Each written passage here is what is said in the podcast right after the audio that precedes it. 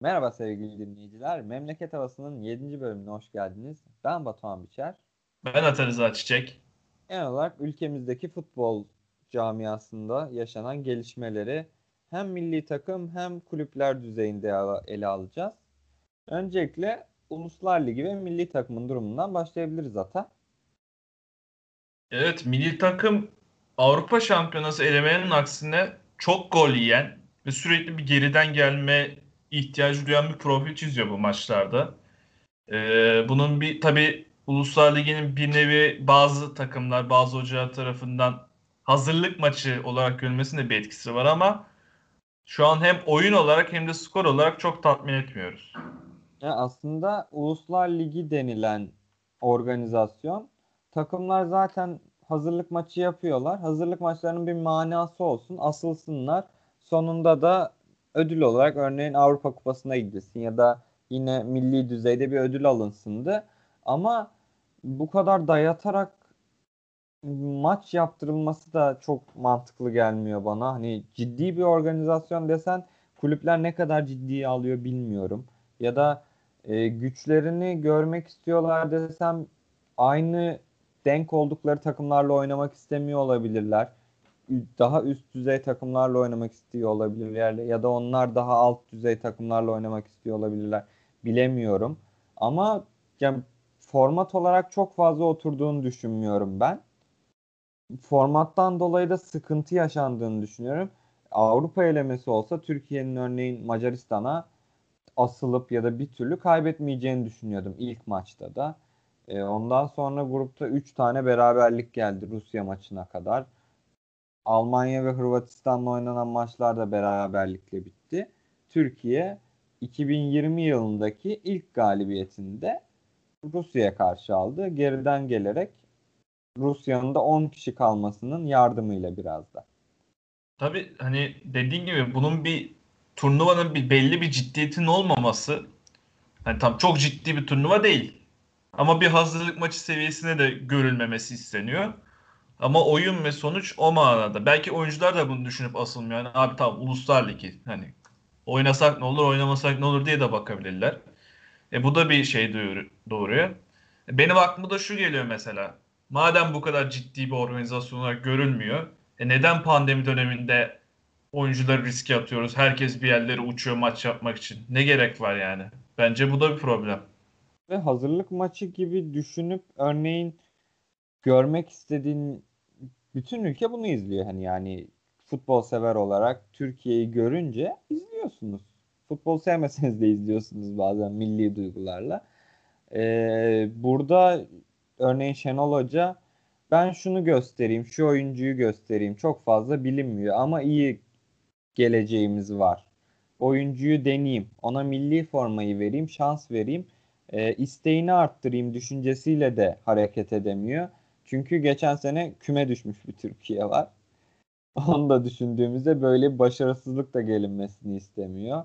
Az kadroyla çıkarttıkları da ne kadar verim alabiliyor o da bir soru işareti. Genel olarak turnuvanın organizasyonun varlığı ile ilgili bir sıkıntı olduğunu ben söyleyebilirim kendi adıma. Ama milli takımda istediğimiz milli takım değil aldığı yani. puanlar gruptaki rakiplerine baktığımızda e, kendi evinde son dünya şampiyonuna kök söktürmüş milli takım düşündüğümüzde şam, Avrupa şampiyonası elemelerinde ve burada da Rusya, Macaristan, Sırbistanlı grupta 5 maçta 6 puan almış Türkiye düşündüğümüzde çok hoş bir tablo değil. Ya evet orası öyle. Hadi şöyle bakış açısı yap şöyle bakanlar da var hani Tamam abi bunlar hazırlık maçı da yani yine milli maç hani arma için oynayın, milli takım için oynayın diyenler de var. Onları da hak, bir şey diyemiyorum. Tabii haklılar yani. Herkesin milli forma altında oynayan isimlerin belli bir performans göstermesini ister. Ne kadar hazırlık maçı, uluslar ligi ya da eleme maçı olsa da. Ama e, olmuyor yani. Demek ki turnuvanın ciddiyetiyle alakalı bir problem olabilir. Evet UEFA hem milli takım düzeyinde bu organizasyon olsun hem kulüpler düzeyinde üçüncü bir Avrupa Ligi tarzında bir organizasyon düşünüyor. bir şeyler deniyor ama eskisinin tadını en azından Şampiyonlar Ligi'nin ya da e, elemelerin tadını tutmuyor hiçbir zaman. Oyun olarak geçelim istersen bir de. Çok fazla gol yediğimizi söyledik. Aslında atıyoruz da yediğimiz kadar da. Yani 6 gol yemişiz, 6 gol atmışız 5 maçta. Ama onun haricinde hazırlık maçlarını düşündüğümüzde iki tane hazırlık maçı yaptık. Almanya ve Hırvatistan'la son zamanda. Son bir ayda. İkisi de 3-3 bitti. Ya savunmada e, belli sıkıntılar var ama tabii bunda eksikler de var. Meri, Meri düzeltiyorum. Çağlar yok mesela. Bunun en bariz örneği. Umut Meraş sakat. E, Cengiz Ünder tam hazır olmadığı için ne milli takımda ne de kendi takımında hani 90 dakika oynamıyor. Maksimum 45 dakika. Milli maçta da Rusya maçında 60 dakika civarı oynadı zaten. Riske edilmiyor. Caner geri döndü. E, Caner geri döndü bu dönemde. Ee, yani Hasan Ali ile çok gitmediğini gördü ya da Şenol Hoca. Yani evet, Caner'in de iyi bir formu var sonuçta ligde. Çağrılmaya hak ediyordu. Evet geçmişi biraz olaylı fakat iyi formayı hak edene vermek de bir şeydir. Ee, bazı hani Yusuf ve Hakan'ın mesela fut, kendi takımlarında oynadıkları futbolla milli takımda oynadıkları oynadıkları futbol arası farklı olması çok eleştiriliyor. Evet hani çok iyi katkı veremiyorlar. Bu bir gerçek. Ama bunu sırf oyuncu bazlı düşünmenin de ben yanlış olduğunu düşünüyorum. Hani bu oyuncular takımlarında çok iyiyken hani Yusuf Avrupa Ligi'nde iki maçta hat-trick yaptıysa hani milli takımda oynayamıyorsa da Şenol Güneş'in sisteminde de belki kusurlar vardır. Buna da bakmak lazım. Yani iki tarafta da farklı hocalar altında çalışıyorlar. Farklı sistemler altında çalışıyorlar ki milli takım düzeyinde bu adamlar oturup da bu hafta Rusya maçımız var. Rusya'ya şöyle hazırlanın, böyle hazırlanın. Uzun süreli bir hazırlık yapamıyorlar. Sonuçta e, kulüp düzeyinde oynadıkları sistemi milli takım düzeyine evrilerek oynamaya çalışıyorlar. Ne kadar başarılı olabilirler değişir. Örneğin e, Hakan'a tanınan top kullanma özgürlüğü milli takımda tanınmıyorsa bu burada Hakan'ın yapabileceği bir şey yok diye düşünüyorum. E, Yusuf Yazıcı'ya hocası şut çek diyorsa örneğin Şenol Hoca da biz uzaktan şut çekmeyeceğiz hep pasla gideceğiz ortayla gideceğiz diyorsa burada da Hakan'ın bir yani Yusuf'un bir suçu olmaz. Genel olarak sistemler uyuşmayabilir. Sistemin eleştirisini belki büyük turnuvalarda yapabiliriz. 3 maç oynarsın dersin ki 3 maçta ne koyduk sahaya biz ne aldık. O zaman eleştiriyi yapabiliriz. Ama yani ayda bir hazırlık maçı düzeyinde maç oynayan futbolculara da Hakan sen niye atıyorum 9 kilometre koştun 10 kilometre koşmadın deme lüksümüzün olduğunu düşünmüyorum. Beğenmiyorsa 70 80 milyon insandan bir sürü futbolcu var onu alır onu oynatır. Yani. Katılıyorum. Hani Şenol Güneş'i de biraz sert eleştiriler var. Hani bu takım geçen sene çok iyiydi. Şimdi niye oynamıyor falan diye. Ya onun da bu Uluslar Ligi'ne öyle çok ciddiye alarak baktığını düşünmüyorum. Tabii oyuncu görmek, sistem oturtmak için başka şansın yok. Bu maçları değerlendirmek lazım ama ya bu ortamda da biraz bu kadar oluyor. Yani evet ben genel olarak beğeniyorum. Milli takımı oynayınca oturup izleyeceğiz her zaman gurur duyacağız, mutlu olacağız, üzüleceğiz. Çok da mutlu etti son senelerde bizi. Şampiyona düzeyinde olmasa da şampiyonalara giderken en azından çok mutlu olduk. 2021'de de tam kadro iyi performans gösteren belki de Premier Ligi sallamış bir Cengiz Ünder görebilirsek e, Milan'da şampiyonluk yolunda ilerleyen bir Hakan Çalhanoğlu görebilirsek e, Merih, Çağlar, Ozan bir Burak. iyi günlerinde olabilirlerse Lille'de yine kendini bulmuş bir Burak kesinlikle görebilirsek Cenk sakatlık dönüşü neler forma şansı bulursa evet yani heyecanlandıran bir takım olacağız kesinlikle 2008'deki gibi bir sürprizi bir mutluluğu da bekleyeceğiz. İnşallah. Kulüp düzeyine dönelim istersen. Kulüp düzeyinde genel olarak bu haftalarda aynı şeyi konuşuyoruz. Korona, takımların bir türlü oturmayışı, ikide bir sakatlık ve korona çıkan oyuncular. Ya ben artık bu ligin tamamlanmayacağı ihtimalinin üzerinde ciddi ciddi düşünmeye başladım. Evet, olur yok yani. En son Beşiktaş'ta çıkan vakalar. İşte Galatasaray'da Omar ve Babel'in testleri pozitif geldi. Ener Valencia'nın testi pozitif geldi. Ee, milli maçta Vida'nın testi pozitif çıkmıştı. Bakalım oradan daha artçılar gelecek mi? Hani maç ertelemeyle olacak iş gibi değil zaten. Fikstür çok sıkışık. Bir yere kadar erteleyebileceğiz. E, hükmen mağlubiyetinde yani ben çok olur olacak bir şeyi düşünmüyorum. Saçmalık bence tamamen. Bu ligin gidişatı yokmuş gibi duruyor. Olağanüstü bir durumda bu lig oynanıyorsa olağanüstü şartlara da ayak uydurmak gerekiyor. Yani bazı takımlar kesinlikle sıkıntı çekecektir. Çekmeye de ya her takım eninde sonunda sıkıntı çekecek gibi duruyor zaten bu süreçte. Eğer ki pozitif vakalar gizlenmiyorsa yani bilemiyorum ama herkes sıkıntı çekecek. 42 hafta nasıl gidecek bilmiyorum.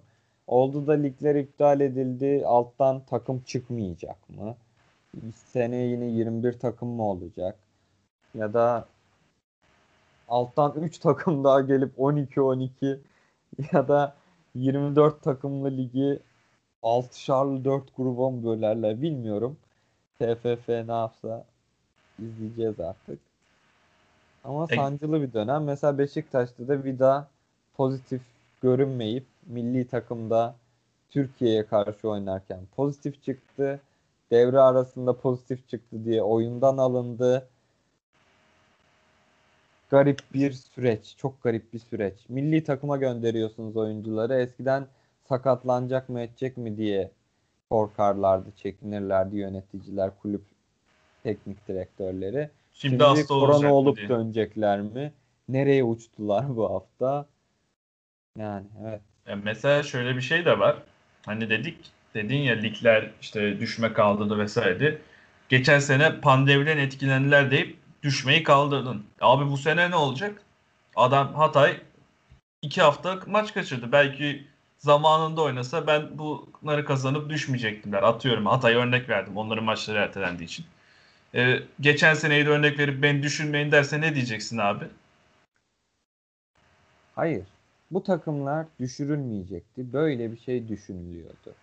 Bu takımları koronanın atıyorum en yayıldığı zamanda, en korkulduğu zamanda millet evinde otururken ya da karantinadayken neden çağırıp da antrenmanlarda maçları hazırladınız? Gittiniz şehirler arası yolculuğa gönderdiniz.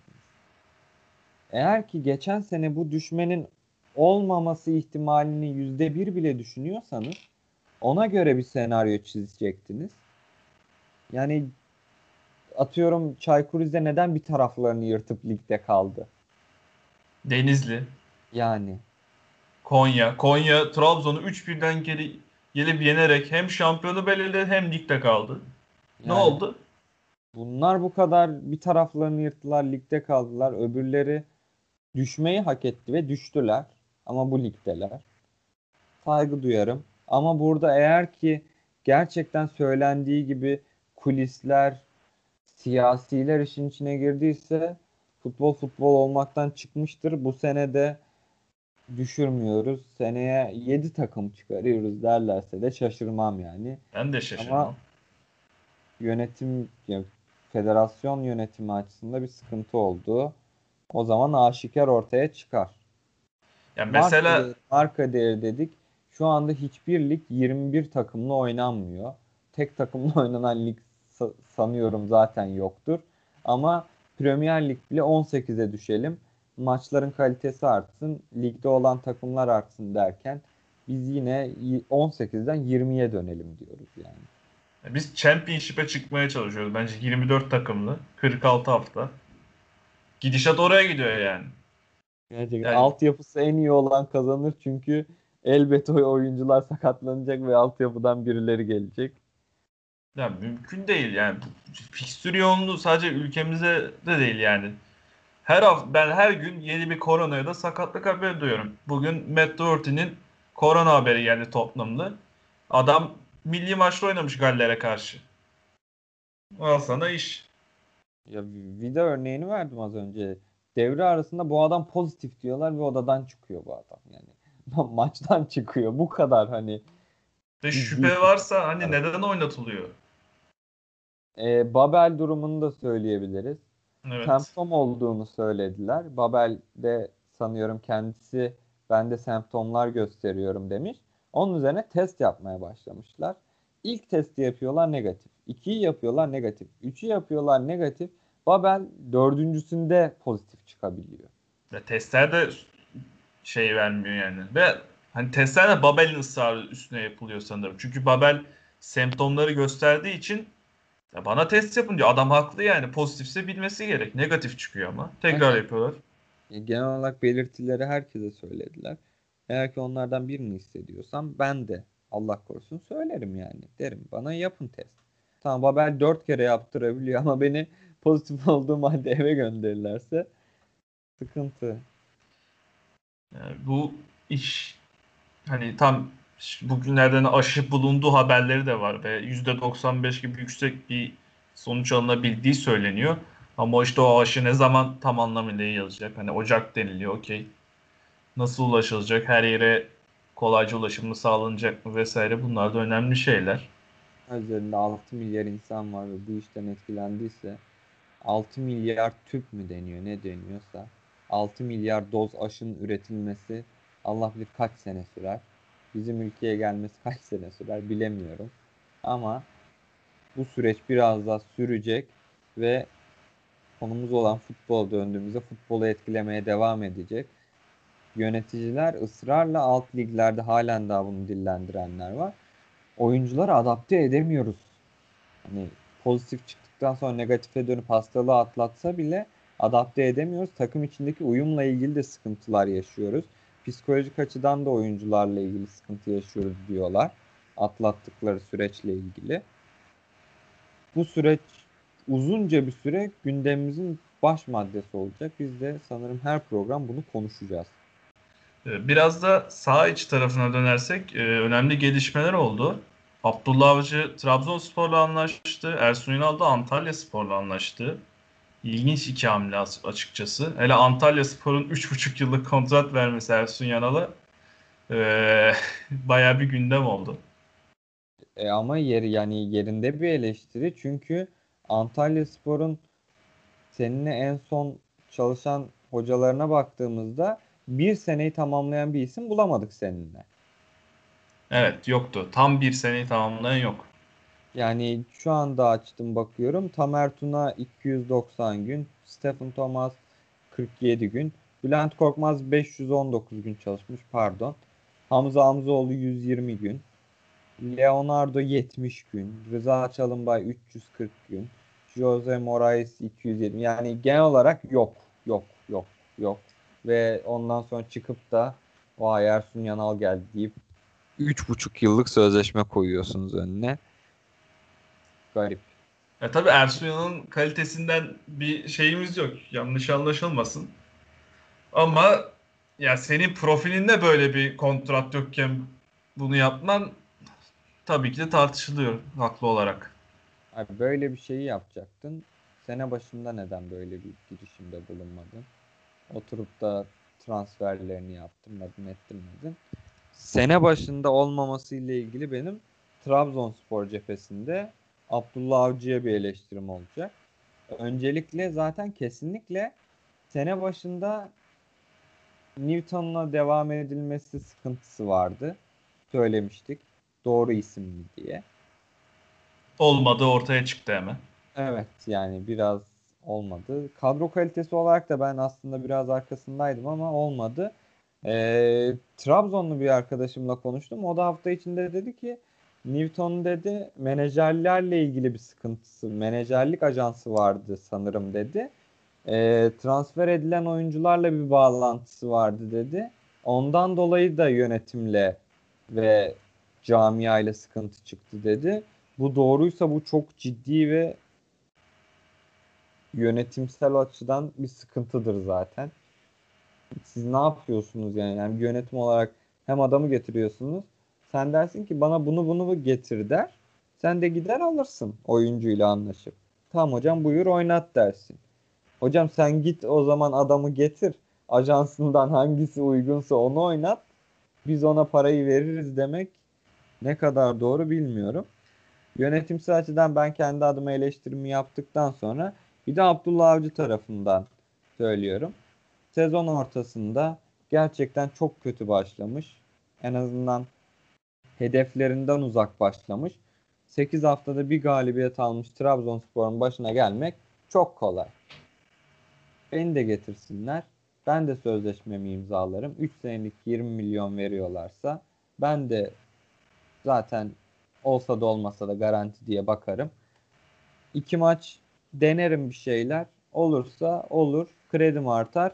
Olmazsa da kusura bakmayın bu kadroyu zaten ben kurmadım deyip işin içinden de çıkarım. Abdullah Avcı'ya da bu yönde bir eleştirim var. Sezon başında gelseydi denilecekti ki bu takım geçen sene ikinci oldu. İkinci olan bir takımın hedefi nedir bu sene? Birinci olmaktır. Bu hedefi de tutturamayacak gibi olursa sıkıntı çıkacaktı. Örneğin Erol Bulut'a bunu diyebiliyorsak, şampiyonluğa gidemezse sıkıntı çıkacak diyebiliyorsak, Abdullah Avcı'ya da bunu diyebilecektik. Şu anda eleştirilerden de uzak. Kurtaran adam olarak puanları da toplayacak iyi bir gidişat olursa bilemiyorum. Abdullah Avcı konusunda şöyle bir şey var. Dediğin gibi bu adamı Haziran ayında getirebilirdin. Bu birincisi. Ben kesin Abdullah Avcı bu takıma puanlar aldırabilir, toparlayabilir eyvallah ama Abdullah Avcı bir takıma sezon ortasında gelecek bir hoca değil. Ya iki kötü sonuç sonra Abdullah Avcı şey diyebilir. Ya ben bu adamları almadım diyebilir. Benim sistemime uymuyor der. Ocak ayında sana 6 transfer yaptırabilir. Bilemezsin. Ya, o, sen Abdullah Avcı'yı Haziran ayında getirme şansın varken getirmedin. Bu bir hata. Eddie Newton'ı getirdin. Bugün hala gönderilmesine rağmen hala da niye getirdiği tartışılan bir adam. Bu ikinci hata. Üçüncü ve en büyük hata sen bu takımı geçen seneki demir başladın hiçbirini tutamadın elinde. Ne Sosa, ne Sörlot, ne Novak. Hiçbirini tutamadın. Ve elinde tamamen e, şu an çoğundan verim alamadın. Saçma transferlerle takımı doldurdun. Ve muhtemelen sezona en hazır girebilecek kadrolardan birini bozdun. Ve berbat bir durumdasın yani. E o kadar transferden de para geldi. Sörlot'tan geldi diyorsun. Ama olmuyor. Yani Abdullah Avcı'ya da kızmıyorum. Gerçekten çok çiçek bir iş. Keşke ben de teknik direktör olsaydım da iki maç sonra ben bu takımı kurmadım kardeşim. Sezon ortası gelsin bakarız. Sezon ortası bu sezonu bitirmeye bakarız derim. Seneye derim ki yeni bir yapılandırmaya gidiyoruz. Bir sürü oyuncumuz değişti. Seneye olmazsa da bu sene yapılandırmaya gittik. Seneye meyvesini alacağız derim. Son sene olur zaten. Sözleşmem biter. Çeker giderim. Trabzon yani. camiasında böyle bir sabır olmadığı için muhtemelen paranı alarak kovulma ihtimalinde var başarısız halinde. Ben Uğurcan'a değinmek istiyorum. Uğurcan çok formsuz ve mutsuz gözüküyor. Bence o yazın yapamadığı Avrupa transferinin biraz etkisinde gibi. Ee, takımdaki geleceğini ben biraz sorguluyorum. Biraz hani böyle asparagas bir haber yapıyormuşum gibi oluyor ama böyle bir durum olduğunu düşünüyorum. Şey de olabilir. Geçen sene üniversite sınavına girdiği yönde Twitter'da şey çıkmış. Üniversiteyi kazandı diye futbolculuğu biraz salmış olabilir. Ya çünkü çok ciddi iddialar vardı hani Bournemouth olsun İngiltere kaynaklı. Ama form olarak çok düşük yani. Milli maçlarda da görüyoruz bunu. Evet yani en azından yönetim gönderirken para kazanayım dedi. Büyük bir takıma gitsin en azından adım duyulsun sonrasında piyasa olarak Trabzonspor'dan alınan oyuncular iyi çıkıyor gibi söylensin diye. Onlar onları istiyorlar. Yusuf'un Lille hareketi de zaten böyle bir şeydi. Ya Abdülkadir Ömür'ün transferi için doğru takım bulunamaması da bundan kaynaklıydı. Ama geçen sene 25 milyon verecek bir takım şu anki performansını düşünüp de transferi bir kere daha düşünür belki şu anda. E zaten futbol baktığımızda aslında bir kumar olarak görebiliriz. Yani Sörlot belki bu sene kalsaydı çok kötü olacaktı ki hazırlık maçlarını izledik Trabzonspor'un. Çok isteksizdi. Kalenin ağzından atamadığı pozisyonlar vardı Samsun Spor maçında. Kafası Yani- değildi. Evet, evet. Transferini istiyordu, olmadı. Futbol genel olarak zaten risk oyunu. Ama Uğurcan ve Abdülkadir'de daha mı fazla risk aldılar acaba yönetim? Hem oyuncular açısından hem oyuncuların takıma vereceği katkı açısından. Zaman gösterecek. Ee, teknik trans teknik direktör transferi demişken bir de bir Ankara klasiği Mustafa Kaplan'a değinelim. Gerçekten müthiş bir kariyer. Ankara'da eleştirmek tabii ki bize düşmez ama çalıştırdığı takımlar 2012'den bu yana hızlıca sayacağım ben. Gençler Birliği Ankara Gücü Hacettepe, Gençler Birliği Ankara Gücü Gençler Birliği, Hacettepe Gençler Birliği Hacettepe. Giresun macerası var bir arada. 11 maç orada teknik direktör olarak görev yapmış. Tatile Hacettepe, gitmiş. Ankara Gücü, Gençler Birliği, Ankara Gücü, Gençler Birliği. Evet bir Ankara klasiği gerçekten. Ya burada hocadan ziyade e, yönetimlere ve Türkiye'deki ne kadar hızlı ve saçma teknik direktör değişimine çok güzel bir örnek bence. Aynı şeyi 37 kere deneyip 38.de farklı bir sonuç almayı beklemek. Zaten genel olarak bizim yaptığımız bir eleştiri. Bu hocalar birinci ligin hocası. Bu hocalar Süper Lig'in hocası deyip hep o piyasanın dönmesi, alt liglerden üst liglerde hiçbir türlü şans tanınmaması ki en son Kasımpaşa olayında da bunu belki bir nevi gördük. Saçmalık yani ya böyle. Sıkıntılı. Türkiye'de futbol sıkıntılı. Hep söylüyorum. Ee, ada çıkarmasını dinleyen dinleyicilerimiz varsa oradaki yaptığımız yorumlarla ne kadar saha içindeki oyuncuların performansını konuştuğumuzla buradaki ne kadar yönetimsel ve teknik sıkıntıları konuştuğumuz açısından arasında bir bağlantı kurunca zaten görecekler Türkiye'deki futbolun sıkıntısını ki takip edenler de biliyordur. Ama biz düzelmesini istiyoruz. Bunun medya ayağında da sıkıntılar varsa düzelmesini istiyoruz. Yönetim ayağında sıkıntılar varsa düzelmesini istiyoruz. Hukuki anlamda varsa da düzelmesini istiyoruz. Daha iyi bir Türk futbolu için biz yorumlarımızı yapacağız. Dinlenir, dinlenmez. Bilemiyoruz ama biz Türkiye'de futbolun gelişmesini ve daha güzelleşmesini isteyenler olarak bu yönde her zaman konuşmaya devam edeceğiz. Programı da burada kapatıyoruz. Görüşmek İyi üzere. günler, Sağlıklı günler. Kendinize dikkat edin.